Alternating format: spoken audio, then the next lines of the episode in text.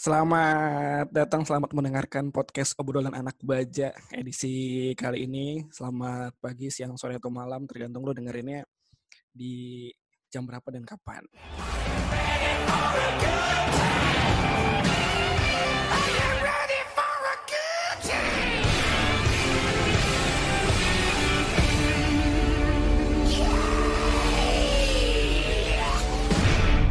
Dalam mendukung eh, pemerintah dalam langkah memberhentikan atau mencegah atau apa sih bahasanya eh, mengurangi penyebaran kerja sudah WFH ya kan? Keluar keluar udah jarang. Nah kemarin-kemarin juga kalau misalkan lo dengerin podcast gue gue udah record beberapa episode di uh, telepon segala macam nah tapi ternyata di zoom audionya lebih keren. Terus kalau lo record di zoom tuh lo ada, ada dapat dua dapat dua output pertama video sama audio jadi keren. Uh, apa ya? Gue ya gue lupa gue kan ngomongnya nggak sendiri ya ada ada gue lupa. Ada Imelda. Emel lu namanya Imelda Adams emang ya? Gue kayaknya ngehnya lu bukan Imelda Adams deh.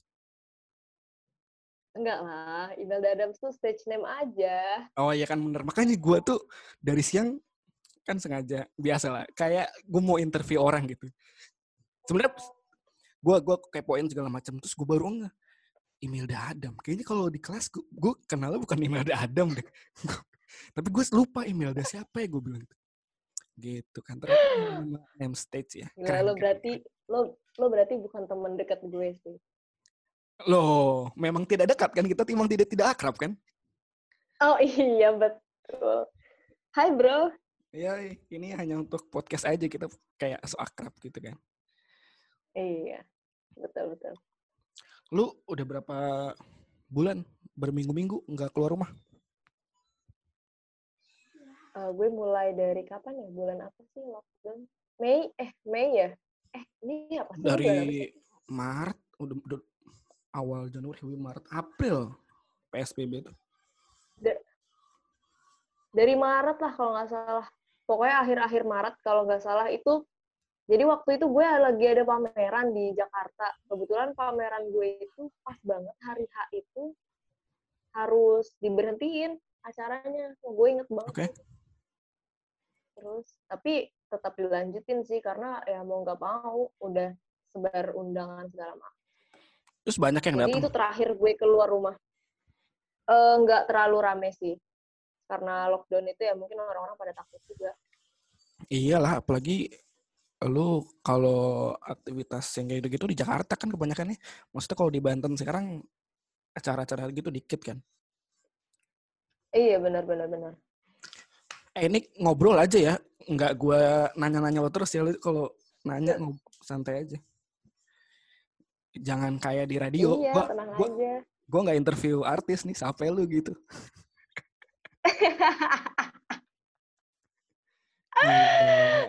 ampun lo, gila. Baju baju esok gue udah nggak udah nggak muat loh, gila lo.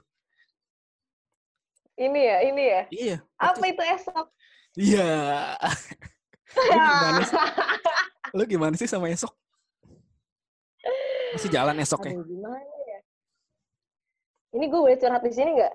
Iya bebas, gue mah ya syukur kalau lo bisa curhat. Ya, ya sebenarnya sih um, kita masih pengen bertahan gitu, tapi beberapa personil ada yang pengen lepas. Ngerti kan maksud gue? Ya oke. Okay. Tapi kan ya nggak segampang itu loh. Maksudnya gue harus cari orang lagi gitu, yang gitu-gitunya susah lah. Untuk nyatuin satu otak itu kan susah banget satu ide kan susah banget apalagi beda kepala. Jadi gue gue agak bingung sih sebenarnya nih Jar. Kalau misalnya kemarin juga ada radio yang nawarin untuk uh, datang gitu ya interview terus gue tanya yang di interview cuma gue nya aja gitu atau sama band? Uh, yang di interview gue nya aja tapi ngomongin soal band. Mati gak lo gue? Ini radio yang mana? Radio yang itu? Yang itulah. Nah, yang itu. Jadi maksud gue esok nih sebenarnya project project lu terus lu sama ngajak teman-teman lo ya. Waktu itu kan kalau pas lo interview di radio gue, gue nggak bukan gue yang siaran waktu itu ya, kalau nggak salah. Waktu sama Mario. Iya, bukan. Jadi gini, pertama kali terbentuknya esok itu gue diajak. Jadi Oh, Oke. yang punya otak yang punya otak tuh satu orang gitu ya. Dia punya project eh, pengen bikin lagu kayak gini gitu. Pokoknya yang lagunya tuh dia banget gitu. Terus Mm-mm. akhirnya dia butuh vokalis cewek dan gue ditarik saat itu. Saat itu eh, karena gue masih apa ya? Ya gue masih terombang-ambing gitu ya. Akhirnya oh ya udah deh, gue nyemplung aja nih gitu. Tapi sebenarnya gue enjoy, gue enjoy juga gitu loh di musik. Eh, cuma ya gimana ya? Karena itu kan idenya si dia gitu. Tapi maksud gue eh, gue agak kurang apa ya? Lo ngerti nggak sih? Kurang seret. Dan setelah setahun eh nggak sampai setahun berjalan sih kayak mungkin 8 bulan berjalan eh yang punya ide ini keluar dari band gue. Oke. akhirnya eh, kita terombang-ambing gitu bingung kan kayak "Ah, gimana nih mau ke mana nih? Tapi kita berusaha untuk eh, ngikutin genre yang udah ada. Kita masih bisa gitu kita masih bisa ngikutin itu gitu cuma ya mungkin kurang maksimal kan kurang karena udah nggak ada kepalanya tadi itu ya, udah cabut. betul betul betul betul Nah tapi akhirnya ya Hah? ya, ya akhirnya ya gimana ya ya kita jalan beri kita jalan cuma terakhir kemarin eh, ya ada personil yang mungkin nyerah gitu ya kita nggak bisa maksain juga tapi kenapa jadi lo yang pusing? Tadi kan lo sempat di awal tuh ngomong eh gue aja bingung gitu. Kalau misalkan bubar atau gimana kan gue harus cari lain bla bla bla bla gitu. Kok jadi kayak lo yang mengkepalai sekarang? Apa emang gitu? Iya gimana karena kalau band kan mau nggak mau leadernya ada di vokalis gitu kan Oh, Oke. pasti se- setiap setiap ke mana-mana gitu orang juga akan tahu email esok gitu bahasanya gitu itu loh si email yang vokalisnya band esok ya gimana gitu kan gue agak bingung gitu loh ngejelasinnya oh cuma di podcast ini loh gue ngejelasin gue berani Gila, ngejelasin Mantap, respect email. Berarti akhirnya keputusan esok mau manggung, mau lanjut, mau stop tuh sekarang ada di lu. iya ada di gue Gila, gila. Yang tadinya cuma anak bawang lu diajak, terus lu jadi sekarang mengkepalai cowok-cowok yang gue ada di band. dan gue yang pusing Ya itu maksud gue agak lumayan lama juga kan lu apa namanya eh tapi tapi di band ini nih yang esok nih lu banget gak sih? Dari karya-karya yang udah ya Hmm, Kar- karya yang terakhir Mhm. yang eh, single pertama itu lu banget apa lu masih masih belum keluar lu nya nih? Orang-orang sebenarnya bisa nilai sih kayak beberapa orang gitu yang ngobrol sama gue yang respect tentang musik gitu yang ngerti tentang musik mereka bilang itu tuh bukan gue gitu oke. Mereka bisa rasain itu gitu. dan akhirnya gue pun mengiyakan gitu karena ya gue agak kurang nyaman aja gitu. Tapi ketika gue bawain lagu-lagu kayak gue nggak cover lagu apa gitu ya iseng-iseng di YouTube. Nah gue lebih Itu suka lu yang beberapa- cover cover di YouTube tau daripada lu di esok. Nah Asli ini lu. maksud gue. Asli lu ini maksud gue kayak orang-orang tuh Mel lo kok bagus banget ya kalau misalnya bawain lagu-lagu yang di cover-coveran gitu ada bahasa kayak gitu ya gue juga kayak bingung gitu ya aduh gimana ya gue jelasinnya ke orang-orang tapi nggak Iya. mungkin segamblang itu dong Uh-uh. gitu gue ngejelasin kalau gue nggak nyaman nih di band gue gitu ya Iya. baru sekarang aja gue baru bisa eh, ngobrol baru bisa berani ngungkapin ke orang gitu. Iya makanya gue sebagai teman yang tidak dekat ya, sebagai teman yang tidak akrab, kayak maksudnya kalau ketemu di tongkrongan doang di kampus segala macem gitu-gitu, eh di secara jauh pun gue udah bisa ngerasain kayak kalau kalau gue ngeliat, walaupun gue belum pernah lihat lu manggung ya, lu dengerin lu nyanyi aja nih eh, em- eh, di Spotify atau MP3-nya, eh, format MP3-nya lagunya, gue kayak ini bukan email anjir ini bukan kalau gue lihat lu di YouTube atau lu kadang bikin stories gitar-gitaran. Nah ini email Iya, gue iya, bilang gitu. Ternyata ternyata nggak bisa bohong ya nggak bisa nggak bisa. Eh, Tapi kalau lanjutin, maksud gue digantungin aja juga nggak bagus sebenarnya. Cuman ya lu coba pelan-pelan aja lu tetap cover-cover, lu tetap uh, keluarin karya lu di lagu, musik gitu. Kepikiran gak lu? Gue sih uh, gue sih kepikiran karena gimana ya namanya gue suka gitu ya gue suka apa main musik gue suka nyanyi kalau udah suka uh, nothing tulus aja gitu loh ya uh -uh. gue misalnya cover coveran di YouTube gitu ya yang terserah lah yang lihat berapa cuma berapa orang juga yang penting gue seneng gitu kan uh -uh. ya uh, nggak mesti gue harus uh, punya band lagi atau gimana ya kalau musik sih untuk kesenangan diri gue aja dulu gitu iyalah di bio Twitter aja udah jelas banget doing art rock and singing make me happy gokil nah, Gokil. Ya udah itu banget ya si Bapak. Lanjutin. Iyalah harus lah. ya lanjutin aja lah kalau gitu lu keluarin email danya uh, lu gitu. Aman, aman, aman, aman. Biar biar gue tahu gitu. Karena kalau kalau gue kenal lu tuh gue nggak tahu nih lu tuh lagunya suka ke musik yang gimana segala macem. Uh, hmm. Kayak orang paling orang paling random musiknya yang yang yang yang gue temenan gitu. Kalau teman-teman gue yang lain, gue masih masih bisa nebak oh ini lagunya ini, ini sukanya ini suka ini. Nah, email Dani gue anjing nih anak lagunya musiknya ke mana ya sukanya gitu. Gue nggak bisa tuh. Iya iya. Tahu. Iya. Karena apa yang lo upload di Twitter, eh di Twitter, di Instagram, di sosial media lo, di YouTube, gue nggak tahu tuh lagu-lagunya, tapi enak aja gitu. Iya iya iya, gue ngerti, gue ngerti, gue ngerti. Emang unik ya itu sih kalau ya? rasa ya? tuh uh, rasa nggak nggak nggak bisa bohong ya maksudnya uh, apa yang gue suka terus yang sering gue dengerin itu pasti outputnya juga bakal kayak gitu kayak band gue itu kan uh, genrenya post rock sementara gue gue itu jarang banget dengerin lagu-lagu post rock malah ya gue lebih suka denger denger lagu rock lagu metal gitu ya pop, R&B yang lebih kayak gitu gitu. Post rock tuh gue awat sangat asing banget. Dan iya, gue dipaksa iya. untuk menyanyikan itu gitu. Jadi jelas banget kelihatan di apa tuh? Eh, esok tuh apa lagunya? Satu doang itu lagunya? Uh, aksara makna. Iya, gue tahunya satu, satu ya. Gua, itu. Iya satu doang kan, gue nggak tahu kalau ada yang lain di iya, belakangnya iya, kan. Iya iya iya iya. Betul betul. Dulu kan gue sempat punya single juga kan yang um, mm -hmm. yang judulnya Cinta di Hati itu awal-awal gue kuliah. Ya menurut gue kalau dibandingin sih gue kayak lebih nyaman yang dulu gitu loh. Walaupun menurut orang-orang tapi itu belum elu, tetap gitu. tetap belum elu tau yang ya. ya bener masih masih belum gue gitu. Tapi kalau misalnya ngebandingin gue masih lebih nyaman yang lagu dulu sebenarnya gitu kan. Karena itu kan Eh, lagu-lagu yang familiar lah ya gitu. Maksudnya basic lah lagu-lagu yang basic cinta-cintaan sedih gitu.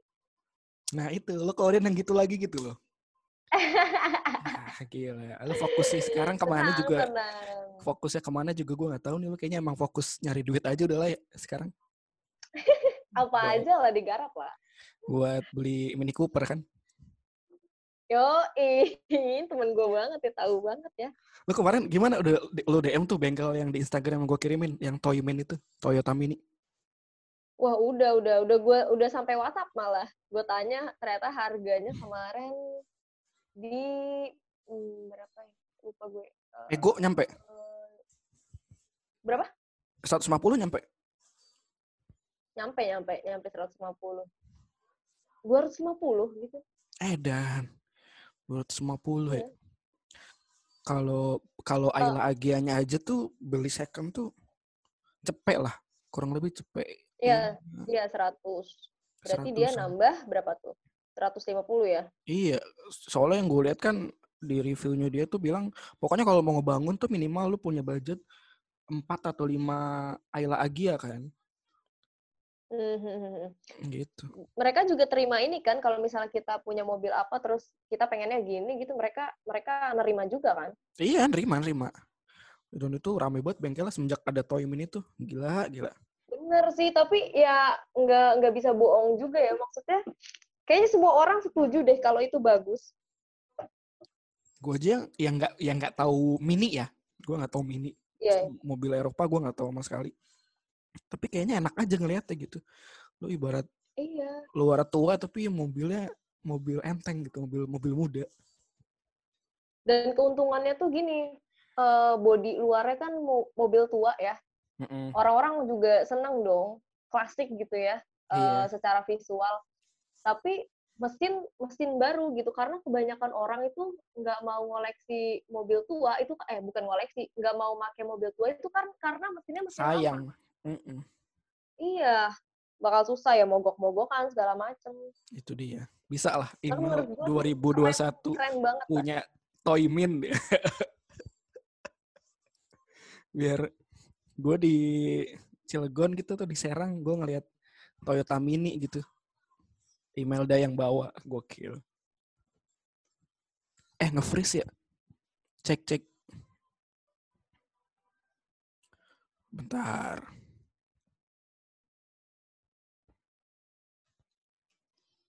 Oke, aman ya audio? Aman aman aman. Iya, bisa lah 2021. Bisa lah. Kalau lang kalau bisa sih langsung Mini Cooper aslinya aja, Pak. Ini cover tuh gopean ya? Ya, gue ke atas. Iya, kalau yang muda sih nggak apa-apa. Mini Cooper yang mudanya sih nggak apa-apa.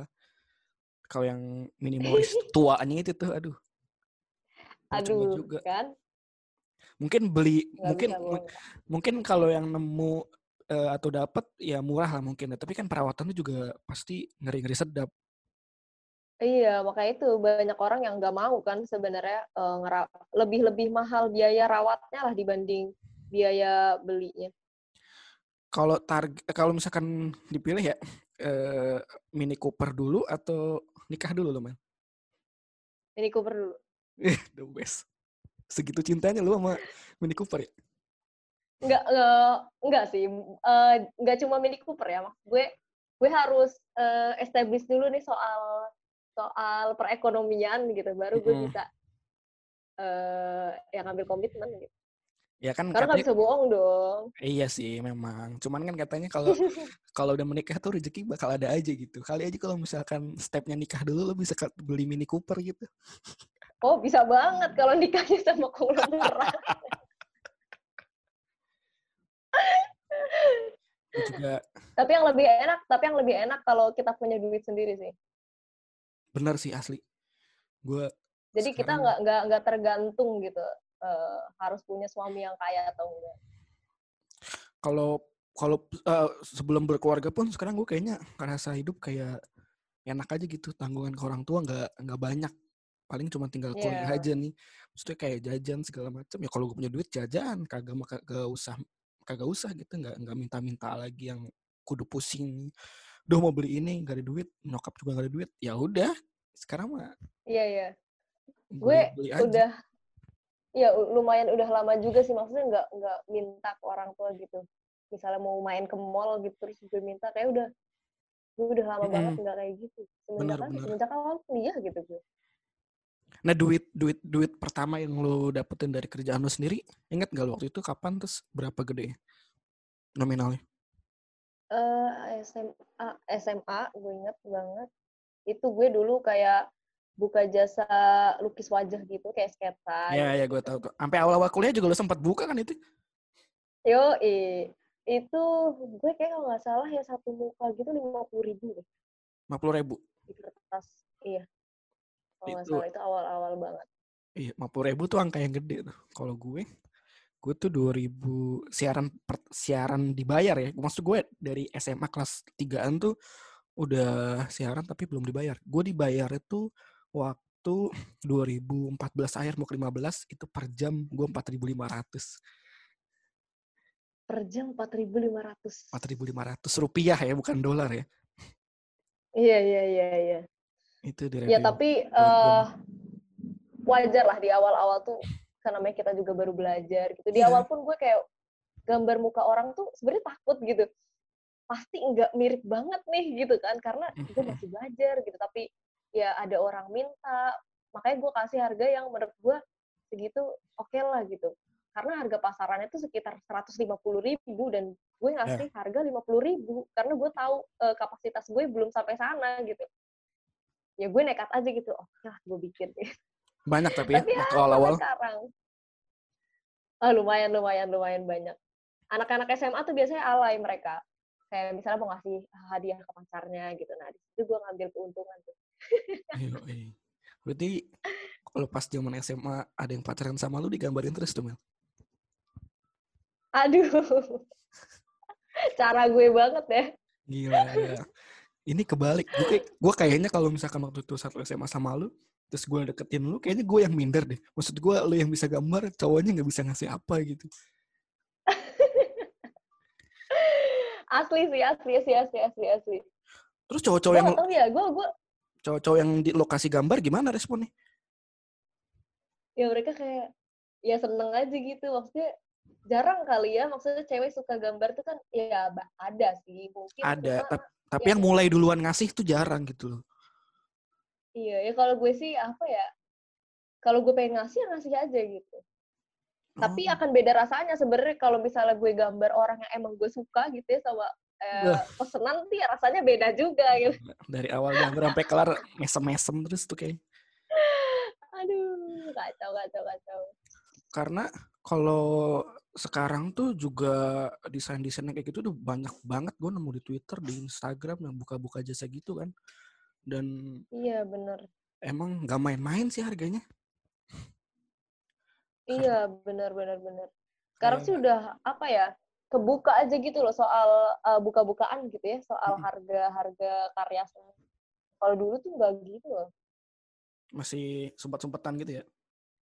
iya Sampai ini nih yang sampai- menarik sih sebenarnya ini makanya sampai eh, kayak brand yang gue tahu keren Never to Levis yang waktu itu bikin jaket cuman cepet ya kalau nggak salah ya dan itu kan digambar by by, by handmade gitu. Maksud gue nggak dicetak ataupun gimana digambar.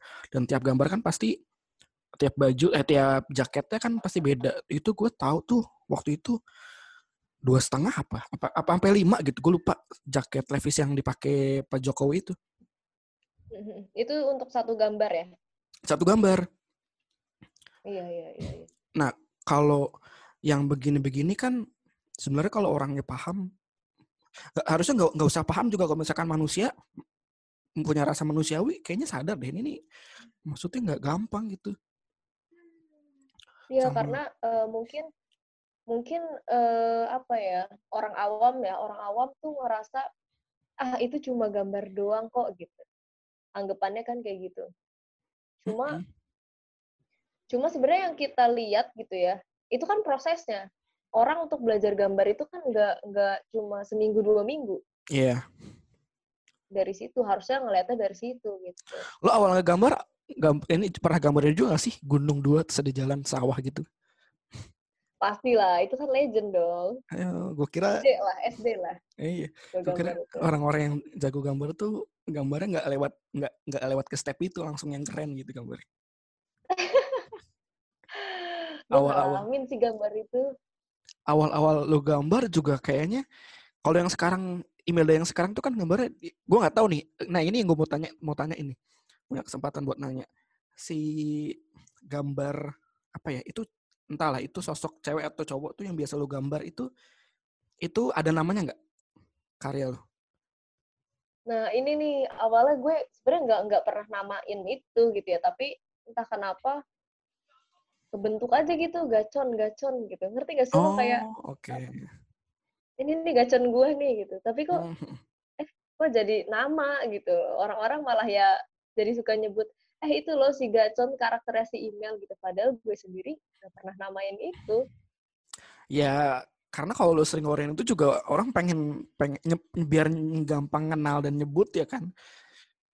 Awal-awal Iya, iya, juga ketik gue bener-bener. ini ini karakternya tiap-tiap yang lo lukis pasti ada gitu sampai yang gue terakhir tahu tuh eh pernah dipakai kopi di Serang ya apa kopi sempit ya, ya apa sih gue lupa Iya iya kopi sempit, kopi sempit. masih nggak itu Masih masih sampai sekarang. oh masih masih iya Dan akhirnya ini sih yang yang Hmm. yang lucu ya. Gini, jadi eh, mungkin kan orang-orang ngelihat gambar gue ini udah apa? Mereka nyebutnya karakter gitu, Jar. Tapi kalau misalnya ada orang pesen logo ke gue gitu, mereka mau gambarnya tuh yang sering gue gambar, ngerti gak?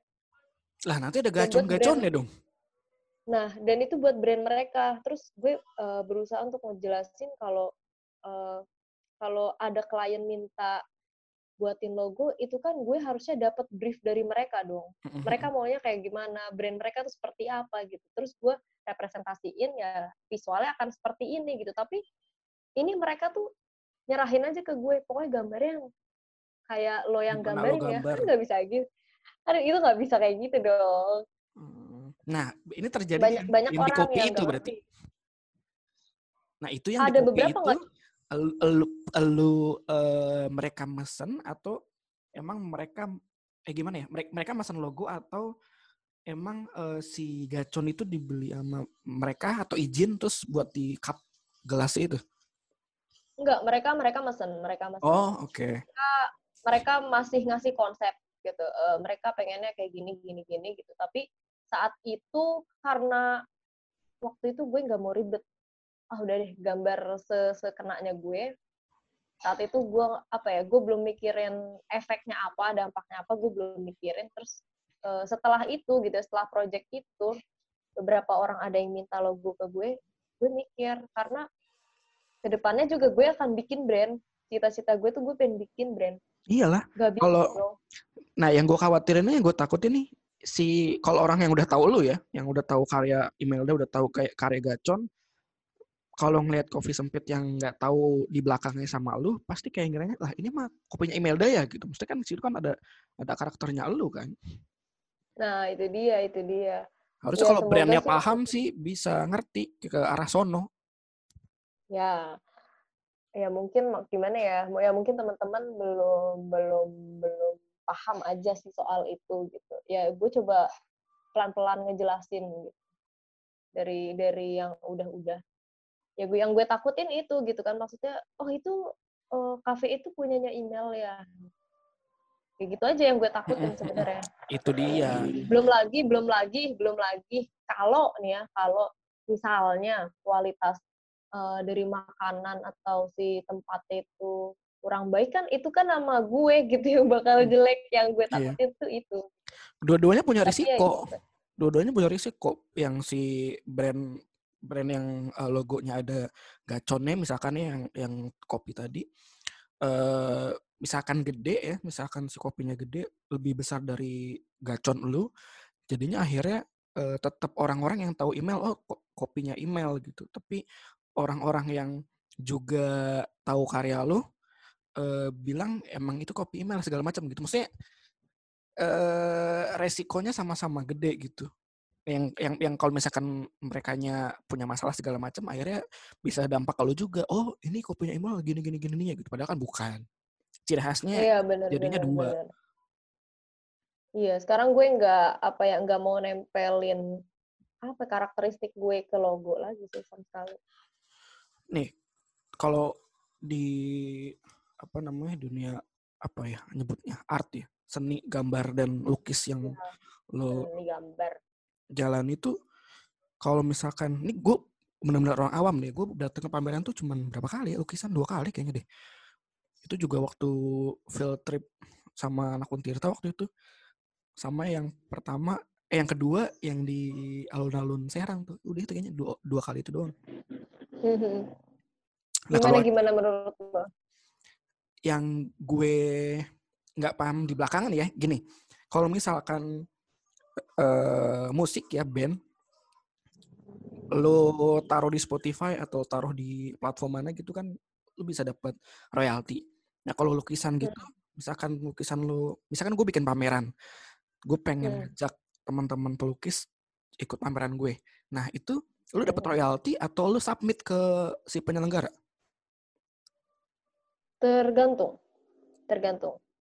Tergantung. Uh, kalau misalnya gini ya, kalau kita anggap ada misalnya sebuah galeri A ya. Mm. Si galeri A itu kita anggap sebagai Spotify misalnya. Oke. Okay. Nah kita, uh, gue titip lukisan dong di sana gitu. Terus uh, sama kan kayak misalnya lo punya lagu, lo titipin nih di Spotify biar orang-orang mau dengerin. Benar. Nah itu itu kan ada kontraknya tuh. Biasanya kalau di Spotify kan ada kontraknya. Misalnya lagu lagu lo tuh bakal di putar di Spotify selama lima tahun. Nah sama kalau di sebuah galeri ya di sebuah galeri yang memang ada kontraknya, konsepnya sama kayak Spotify itu. Oh, Kalau ada kontraknya, Oke. misalnya gue punya lukisan, oh lukisan gue dipajang di sana selama lima tahun dan gue harus uh, produksi lukisan terus untuk galeri galeri A tersebut. Oke, Nah, oke. Mm, kalau nah ada juga yang per event. Per event ini sama kayak lo nonton konser jatuhnya. Oh, I see. Tuh. Ya, Nah, kalau ya, yang ya. per event per event ini eh, biasanya gue misalnya mau pameran di event ini. Ya itu biasanya gue naro, naruh lukisan itu dapat fee. Kalaupun lukisannya kejual, ya duitnya buat gue. Nah, biasanya ada potongannya juga tetap. Oh, pajak ya tetap ya. Mm-mm, pajak Hmm. gitu sih. Oh, Sama aja sebenarnya konsepnya sama kok. gitu. Ya, ya, gue Sama paham, gue paham. ya. Ya makanya eh apakah nah kalau yang submit gitu juga kan beberapa yang lo bilang tadi kalau misalkan emang submit atau masukin ada lo bisa dapat tetap bisa dapat fee ya dari situ ya. Walaupun nggak nggak nggak seperti kalau misalkan eh, lo kontrak panjang gitu ya.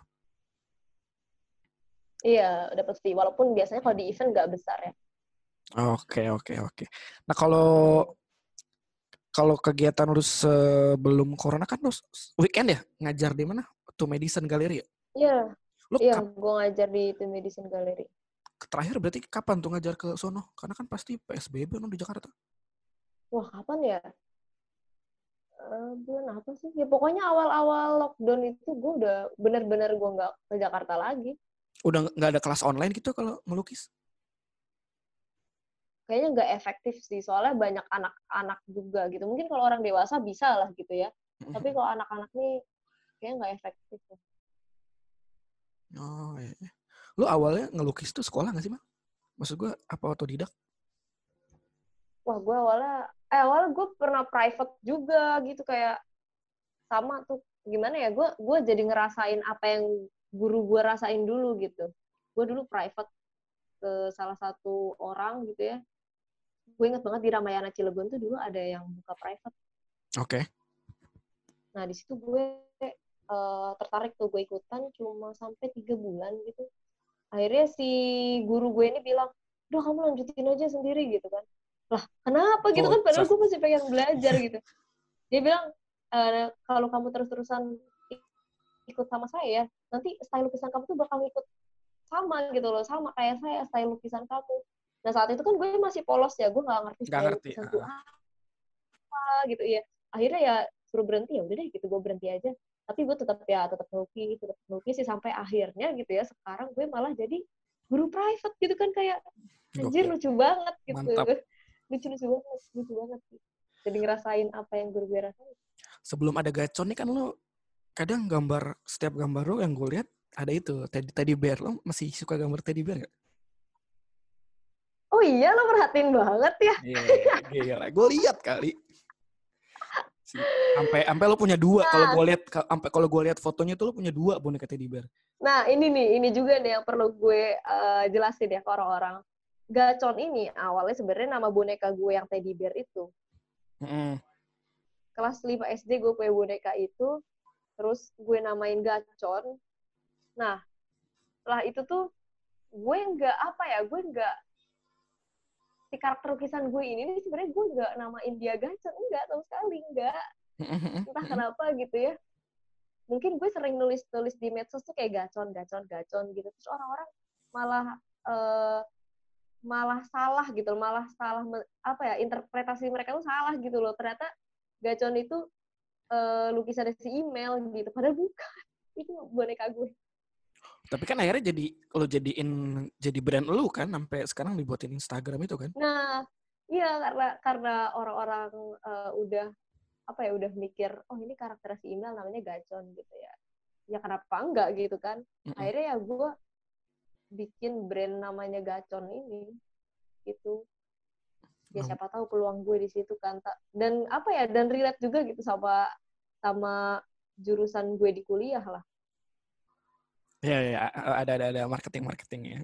Gua- Mantap. Cuan terus. Belum belum gue pakai tuh ilmu gue yang itu.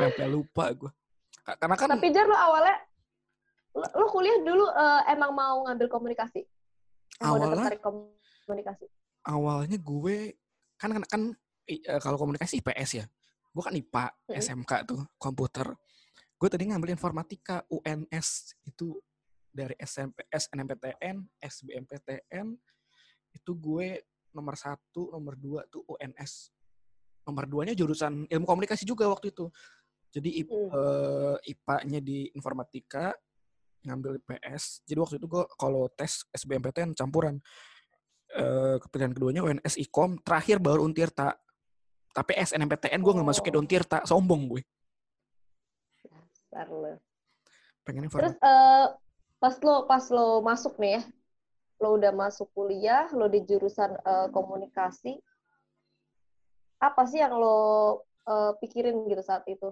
Lo mikirin uh, apa sih ekspektasi lo gitu pas uh, masuk di komunikasi ini? Lo tuh ujung-ujungnya bakal jadi apa gitu? Apa yang lo pikirin? Awalnya gue nggak tahu sama sekali. Kenapa gue akhirnya milih pas ilmu, ilmu komunikasi Untirta? Itu karena waktu itu gue di siaran. Terus di kantor gue yang oh, lama, okay. di kantor gue yang lama, senior senior senior gue di kantor yang lama tuh ilmu komunikasi juga. Kata gue oh kayaknya nyambung deh gitu. Terus gue gue di radio media mau komunikasi juga kata senior senior gue belajar ya tentang media segala macam gitu gitu oh ya udah deh kalau gitu gue terusin aja deh. Karena gue bingung bingung lagi kalau mau milih jurusan apa. Ya pasrah aja komunikasi. Gue sama sekali nggak tahu tuh ilmu komunikasi ngapain tadi tapi seenggaknya lu udah punya gambaran ya kayak uh, senior senior lo tuh dari komunikasi yang kerjanya di uh, penyiaran gitu ya bidang penyiaran Tengganya lo di situ udah punya apa ya udah punya gambaran sedikit yeah. lah gitu, walaupun ke depannya juga nggak nggak tahu bakal jadi apa gitu kan. Iya. Yeah. kalau gue agak kalau gue gue bener-bener gue bener-bener gak tahu komunikasi itu ngapain. Lo kenapa nggak ngambil DKV sih? Atau desain gitu-gitu?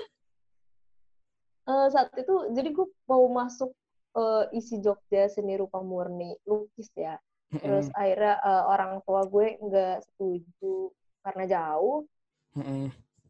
Udah gitu gue nggak ikut SNMPTN kayak gue udah pasrah gitu ya.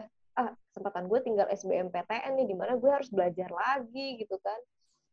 Tapi uh, gue mikir uh, SBMPTN ini apa ya opsi terakhir lah gitu opsi terakhir lah. Kalau misalnya gue SBMPTN ini nggak dapet gue udah gak mau kuliah tuh saat itu. Eh, gue nah, UMBPT kan. Abis SBM kan masih ada UMBPT Iya iya, gue gue nggak sampai mikir sampai sana, udah SBMPTN gak dapet, oke gue gue satu ya. Nah saat itu SBMPTN, eh taunya gue gue milihnya untirta semua, memang untirta satu jurusan ilmu komunikasi, dua administrasi negara ya, tiga sama apa tuh fisip satu lagi. Pokoknya di di fisip semua lah. Eh akhirnya gue keterima yang pertama ilmu komunikasi.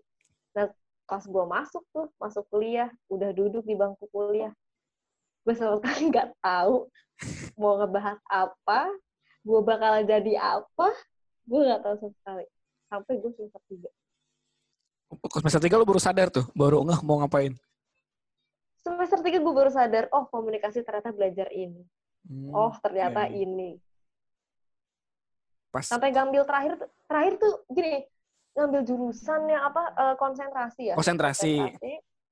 Nah iya. Kebetulan kan ada salah satu dosen tuh si Papap. Doi bilang kamu itu cocok kalau masuk marketing komunikasi. Gue juga bingung marketing komunikasi belajar apaan? Gitu kan kenapa dia sampai bilang cocok gitu kan? Uh-uh. tapi itu gue nggak pernah nggak nggak punya gambaran marketing komunikasi itu ujung-ujungnya jadi apa gitu. Tapi ya gue percaya kalau misalnya dosen yang udah bilang gitu ya mungkin dia ngelihat apa dari gue gitu value apa yang dia lihat ya siapa tahu gitu emang emang kesempatan gue bagus di situ. Dan alhamdulillahnya ya gue baru ngerasain sekarang kayak masuk uh, marketing komunikasi ini apa ya gue beruntung banget sih malah. Iya iya iya. Lo bisa jualin karya lo sendiri akhirnya kan tahu lah ilmu ilmunya iya benar benar benar kalau gue kayaknya malah harusnya masuk ke jurnalistik deh kalau harus kalau mau lanjut ke media. Tapi gue ngambilnya markom.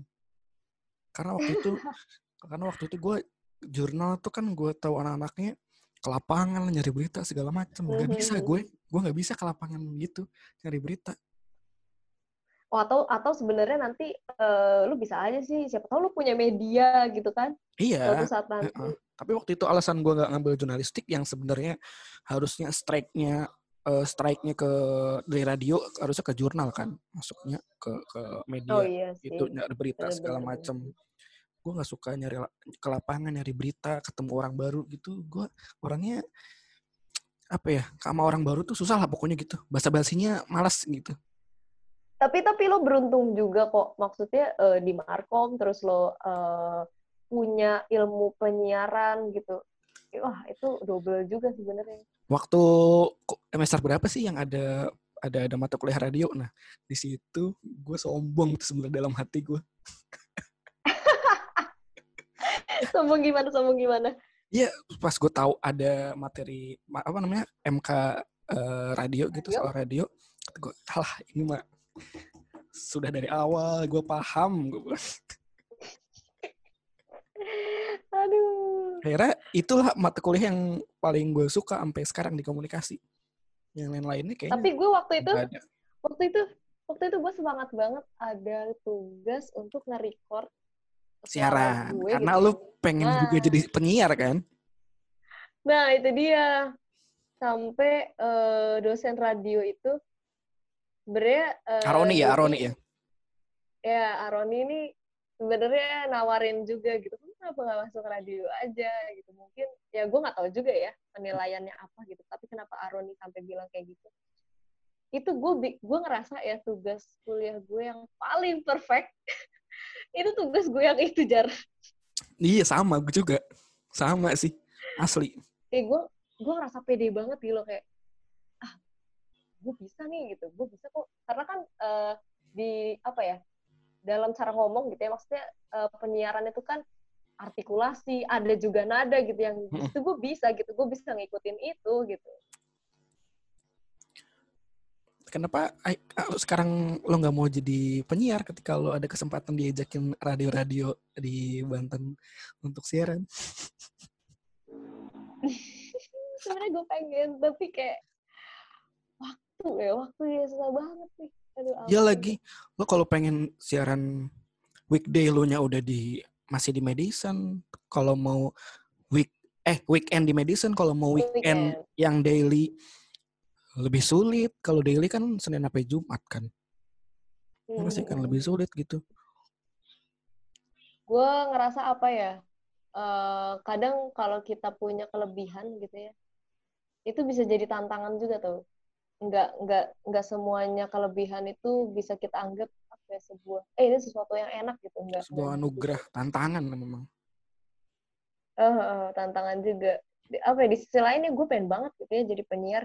Tapi eh, karena gue juga punya kesempatan di bidang yang lain gue harus milih dan milih itu susah banget sebenarnya. Nah, yang gue mau tanya lagi tuh kalau kerjaan lu ya, selain Sabtu Minggu ngajar eh, privat lukis, Hmm. Senin Jumat tuh lu ngerjain apa sih? Maksud gue, maksud gue gini ya, gue gini. Kalau gue kan di, Hmm. di kantor, yang yang kalau Hmm. kalau normalnya ya ya udah Senin sampai Jumat gitu, Sabtu Minggu libur. Orang kantoran pun begitu, orang pabrik begitu. Cuman kan Hmm. eh, orang seni itu selain musik ya kalau musik emang waktunya juga nggak nggak nggak nentu kan kerjanya setiap 24 jam mungkin kerja. Nah kalau lu kayak ngelukis yang gini-gini itu Senin sampai Jumat lu di rumah aja ngerjain kerjaan lu atau lu ngantor-ngantor gitu ju- juga sih? gue sama sebenarnya eh, sama kayak musik. Jadi ya jam kerjanya sebenarnya gue yang ngatur gitu ya maunya kapan. Ya kadang weekday gue nggak ngapa-ngapain malah weekend kerja. Ya kayak gitu. Oh, jadi sama ya. sepinter-pinternya gue ngatur-ngatur jadwal aja ya Iya maksud gua kalau gue band mau kan ka- kalau band kan mungkin ada ada yang beberapa eh, musisinya atau orangnya ngantor juga di labelnya atau punya manajemen gitu-gitu. Nah kalau lo Hmm. lo kan individu kan gitu maksudnya kerjanya berarti enak lebih enak daripada gua malah ngaturnya. ya tinggal sebenarnya ada ada kelebihan ada kekurangannya juga sih kadang kalau misalnya gue dapat eh, commission work gitu uh, atau misalnya collab brand atau ada pameran gitu ya gue Hmm. juga harus kejar deadline itu jadi susah banget ngatur waktunya Lu biasa dapat kerjaan yang paling sering dari mana sih? Dari brand kah? Apa dari perusahaan korporat gitu juga pernah dapat? dari korporat pernah terus uh, brand pernah collab terus uh, dari perorangan juga pernah ya kayak misalnya mereka mau bikin apa gitu. Gue ngerjain ngerjain yang kayak gitu juga. Project-project kecil gitu gue kerjain sih. Iyalah, karena kan lu juga emang cari cuan kan. Apa-apa oh iya diembat. dong. Gila. The gacon nih. Dari gua mau apa sih pertama tuh gua mau warnain apa? Warnain jaket belum jadi sepatu belum jadi helm. Terakhir juga keburu rusak helm gua helm gua keburu rusak kan. karena emang susah sekali nemuin email dia kalau tidak di kampus. Nah gua nggak tahu nemuin lu di mana. Di kampus aja susah ditemuin sebenarnya. Kalau nggak kebetulan susah banget emang. Kayak lu kalau di Ya, kantin gitu sih. doang. Tapi tapi tapi gue jujur ya kemarin eh, waktu gue kuliah itu gue masih acak-acakan sih soal waktu masih banyak mainnya gitu. Misalnya gue punya punya punya deadline apa gitu ya ada jadwalnya. Itu nggak selalu tepat waktu kayak gue lambat dua hari gue lambat dua hari. Kadang gue sekalinya ngerjain project tuh seharian gak tidur kayak gitu. Jadi waktunya tuh berantakan bener-bener. Waktu li- kuliah kan gimana sih lo masih kuliah teman-teman banyak pulang kuliah tuh nongkrong gitu kan. Iya iya. Sampai malam lupa waktu yang gitu-gitu. Dan gue lupa gitu sama kerjaan gue kewajiban gue ya kayak gitu. Makanya kenapa gitu kadang kalau ada, ada orang yang ya gue mau ini dong bikinin eh, lukisan di jaket gitu kan. Nah itu kadang gue kayak mau nggak iyain tapi dalam Lo hati gue kerjaan gue banyak. gitu. lo ngerti iya iya. Itu karena karena manajemen waktu gue yang masih acak-acakan sebenarnya waktu itu iya iya sekarang udah mem- udah membaik udah better wah udah membaik pak better sekarang Mantap. Gila. ya. Jadi emang harus harus berarti kalau ke The Gacon nih sekarang kalau order harus ngantri ya. Ada waiting list ya. The best. ah ya lumayan lah Ya Lebih karena baik apalagi lu manage sendiri kan. Maksud gue apa lu nggak butuh apa ya ibaratnya? Apa ya kalau di band mungkin kayak personal manager atau atau yang ngatur jadwal lu gitu. sama-sama ada manajernya juga harusnya ya cuma iya, kenapa eh, lu nggak pakai gitu? baru sih baru tadi gue kepikiran gitu ya gue udah kewalahan banget tuh ngerjain Iyalah, makin hari pasti lu bakal bakal ada titik di mana akan lebih berkembang kan gitu dan itu harus di manage bareng tim gitu. Iya, bahkan tadi kan eh, pokoknya de- dengan de- apa waktu dekat ini gue bakal ngeluarin artikel lagi. Terus eh, gue ada project lagi gitu ya sama eh, salah satu brand juga. Terus eh, gue juga harus stok lukisan terus-terusan. Terus, aduh banyak deh gitu ya yang harus gue pikirin gitu. Tadi gue mikir siapa nih yang ya yang bisa megang eh, merchandise tadi gue kepikiran buat merchandise gue ngomong sama nyokap dulu mah mau nggak bantuin dari orang terdekat dulu lah ya. Iyalah, jelas lah. Terus terus kata Tadinya, nyokap gimana? eh, atau atau temen gitu ya tuh gue mikir tadinya mau temen gue si Putri tuh ah, si Putri bisa nggak ya gitu megang merchandise gue seenggaknya ya walaupun gue belum bisa bayar dia dengan jumlah yang besar tapi ya gue pasti bayar juga gitu tapi Iya. ya dia juga tahu gitu lah berapa ya itu Iya. tadi gue kepikiran kepikiran banget karena Putri cocok tuh buat orang sosmed. nah iya dia dia cepet banget kan soalnya kan Iya, benar. ya gue juga pengen lah bagi-bagi rezeki ke teman-teman kayak gitu Iya, kalau kalau menurut gue sih butuh banget di mana lo kalau misalkan berkembang kayaknya tim, tim tuh wajib dibuat deh. Bisa bantu lo buat buat berkembang si karya lo ini. Gitu ya, karena nggak bisa bohong juga sih kita tuh Iya. butuh butuh orang lain iya, gue aja yang podcast tadinya berdua, terus sekarang sendiri tuh kayak aduh anjing, gue mau ngobrolin apa, gue bahas apa tuh kayak ngedit-ngedit sendiri lagi sekarang kan. Waduh. eh lo lo emang tadi sama siapa sih Sama Ius Yus kan gue. Yus ya Iya. mana dia Ada kan sama si Mario. Oh gitu, gue suruh mampir juga tuh ke lapaknya, tapi belum belum aja. Iya, awal awalnya kan gue sama, sama Ius tuh eh makin makin ke sini makin sibuk-sibuk masing-masing kan. Terus kalau gue mau ke mau record tuh, ya gue kalau nggak ke Cilegon kita eh, titik temu di mana gitu recording. Makin sulit. Terus gue gue juga kayak di, pernah diajak juga sama Mario buat buat gabung segala macam. Cuman kan mereka juga nongkrong nongkrongan anak malam kan. Gue susah banget waktu itu buat nongkrong malam. Gue masih siaran malam juga jadwal waktu itu. Ya udah akhirnya Ius jalan sama Bang Mario sempat terbengkalai ini gue podcast gue beberapa bulan ya kemarin pas mulai pandemi gue di rumah mulu kata gue bosen deh gue lanjutin podcastnya Hmm. sendiri ya udah sampai sekarang Iyalah, pasti bi- sebenarnya bisa kok, bisa kok. Ya nanti juga siapa siapa tahu kan nemu-nemu partner yang eh sejalan lagi, yang kayak gitu-gitu sebenarnya biasa sih. Hal-hal kayak Iya. gitu. Lo akan ketemu orang baru lagi, lo akan ketemu orang baru lagi. Gue waktu itu ngobrol, gue sempat curhatin ya, gue boleh curhat ya. Jadi waktu itu gue sempat bingung soal band juga, waktu itu kayak, anjir gue kayaknya nggak sejalan nih ya sama band gue gitu. Waktu itu gue curhat sama drummernya Malik, esensial si siapa? Si Widi Mas Widi. Gue, gue curhat Mas kan gue ada band gue bilang. Cuma gue ngerasa gimana ya Mas? Gue kurang nyaman aja. Terus kayak personil gue juga pada ogah-ogahan gitu terus dia dengan santai cuma bilang ah hal kayak gitu tuh biasa ya karena uh, dia kan udah udah profesional ya maksudnya udah berapa tahun kan dia mungkin berkarir udah paham lagi gini Iya, udah paham dengan santainya gitu dia bilang, Terbiasa. ya ampun, kamu tuh masih muda banget gitu. Gak usah mikirin hal-hal yang kayak gitu, bakal ketemu lagi orang baru, tenang aja, kata dia gitu.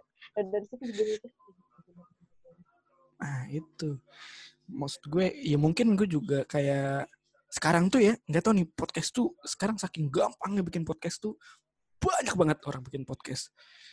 Mulai yang ada yang memang eh, secara profesional di, di- diterusin ada yang juga cuman dua tiga episode abis itu hilang podcastnya. Jadinya gue mikirnya tuh eh, karena sendiri sekarangnya mikirnya tuh apa yang mau gue keluarin di podcast gue? Apa yang bikin orang tertarik sama podcast mau dengerin podcast gue gitu? Karena awal-awal gue deng- pengen bikin podcast juga pengen ngeluarin apa yang gak bisa dikeluarin di siaran aja. Makanya gue ngajak Ius Ius juga visinya sama tuh waktu itu. Di siaran gak bisa dikeluarin. Lebih menarik lagi, podcast. lebih menarik lagi kalau lo punya tema sih pastinya. itu dia itu dia. Tema besar ini sampai sekarang udah season 2 gue belum nemu garis besarnya. Gua- ya ma- masih ngeraba-raba lah pokoknya. Mungkin sama kayak lu pertama mencoba profesional di dunia lu perlukisan ini Mm-mm. Tapi seiring berjalannya waktu, lo suatu saat nanti akan akan nemuin kok kayak, eh, oh ternyata gue nyamannya ngobrol ngomongin soal ini nih kayak gitu. nah itu Pasti Gua- pasti pasti pasti. masih masih meraba-raba seperti lu masih bawa-bawa boneka teddy bear sampai dijadiin gantungan kunci di tas lu sampai sekarang sudah punya degacon super sekali sebenarnya gue tuh banyak banyak gak taunya soal karya-karya lu tuh. Sampai tadi lu bilang eh, collab sama brand sama sama banyak-banyak segala macam lu nggak ah, maksud gimana ya?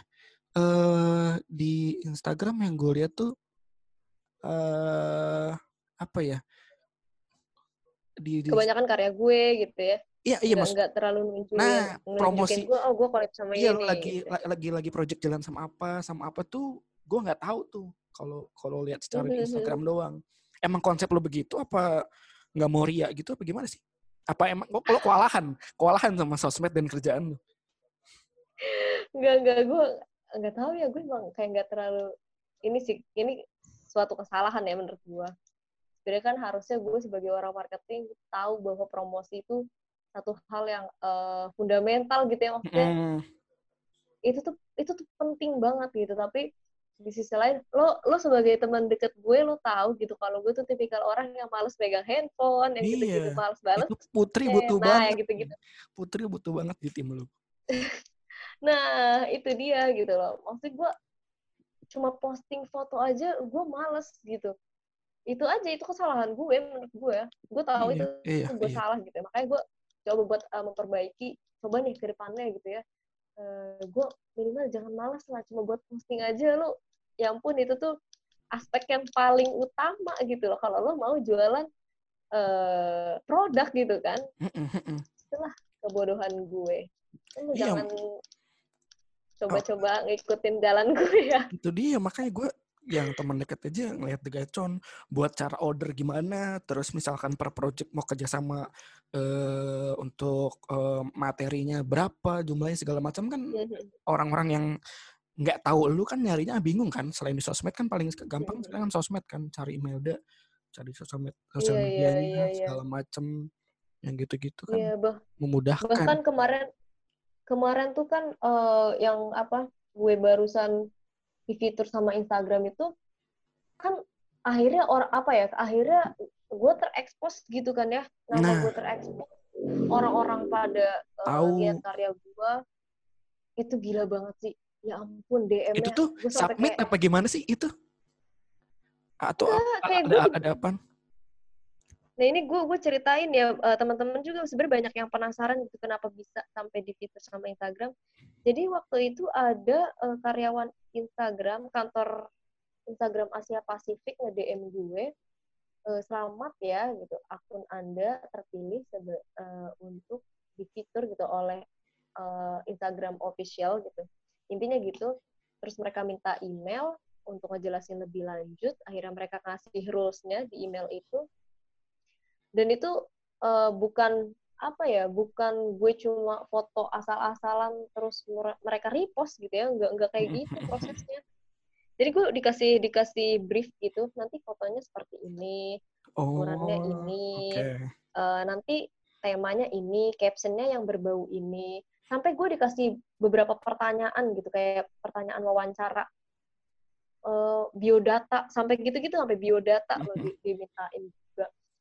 Uh, sampai juga gue meeting langsung sama orang kantor Instagram yang di Amerika. Ngobrol langsung face to face gitu.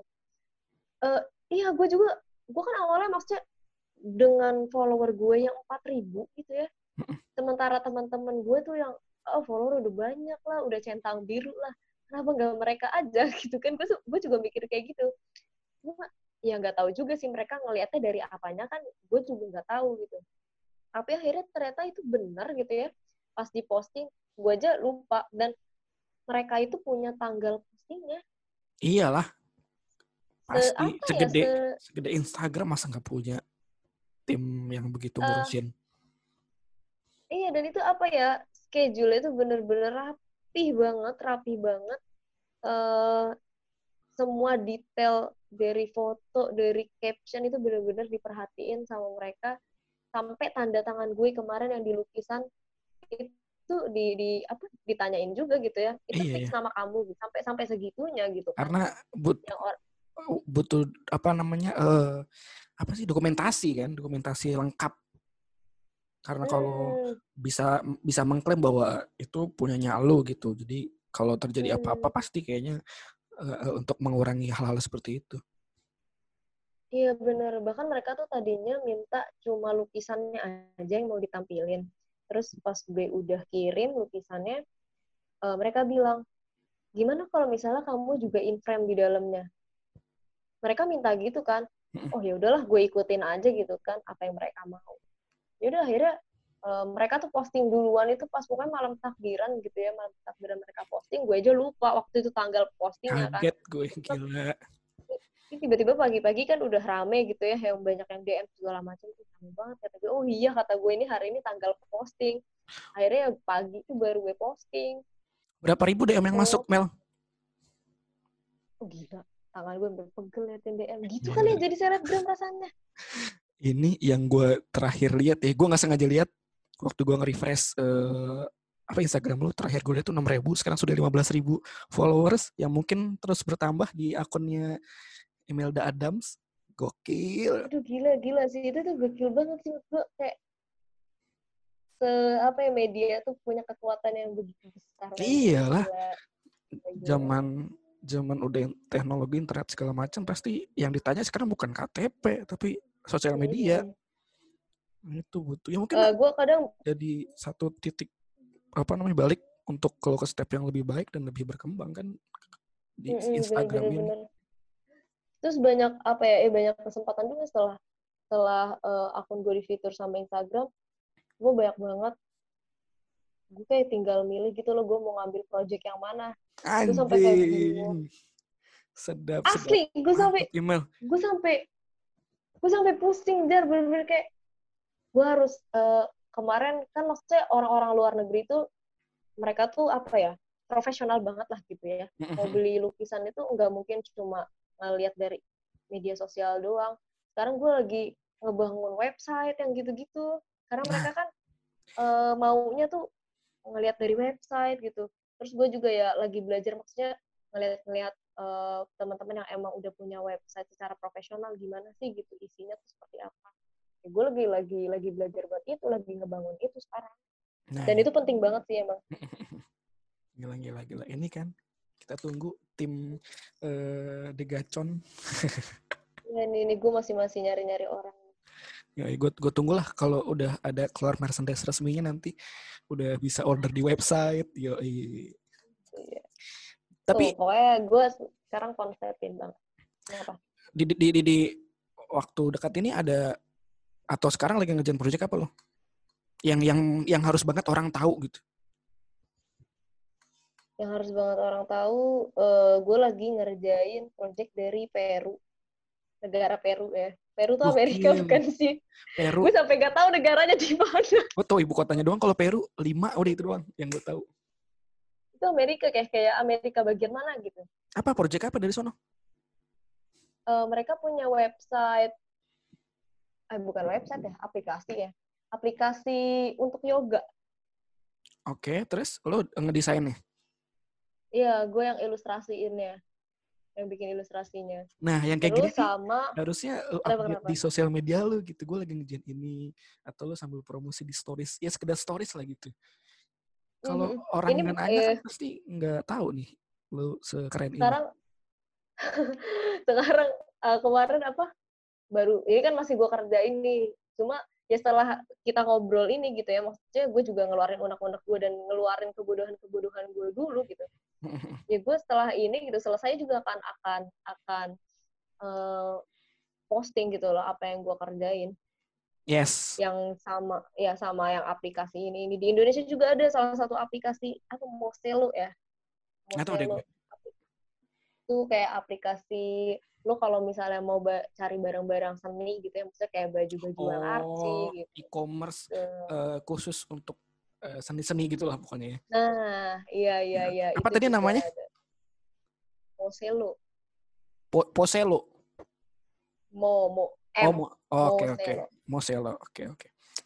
Itu terkait karya-karyanya email the best. Gue kemarin tuh ngeliat Twitter lo, Demel. Itu gue nggak tahu nih, liat Twitter lo nge-replay orang nge-tweet. Lo fetish sama ketek ya? anjir Yang itu. dibaca Ya baca lah orang lo nge-tweet. iya iya iya iya iya iya tapi itu bener sih itu bener sih Nggak, maksudnya lu lu fetish sama ketek atau elunya turn on kalau di bagian ketek. Nah itu yang mau gue tanyain. Karena tweetnya agak gimana gimana gimana nih, lu yang punya fetish eh sama ketek pasangan lu gitu misalkan atau Heeh. lu atau turn on lu ada di bagian itu di ketek itu dua-duanya anjing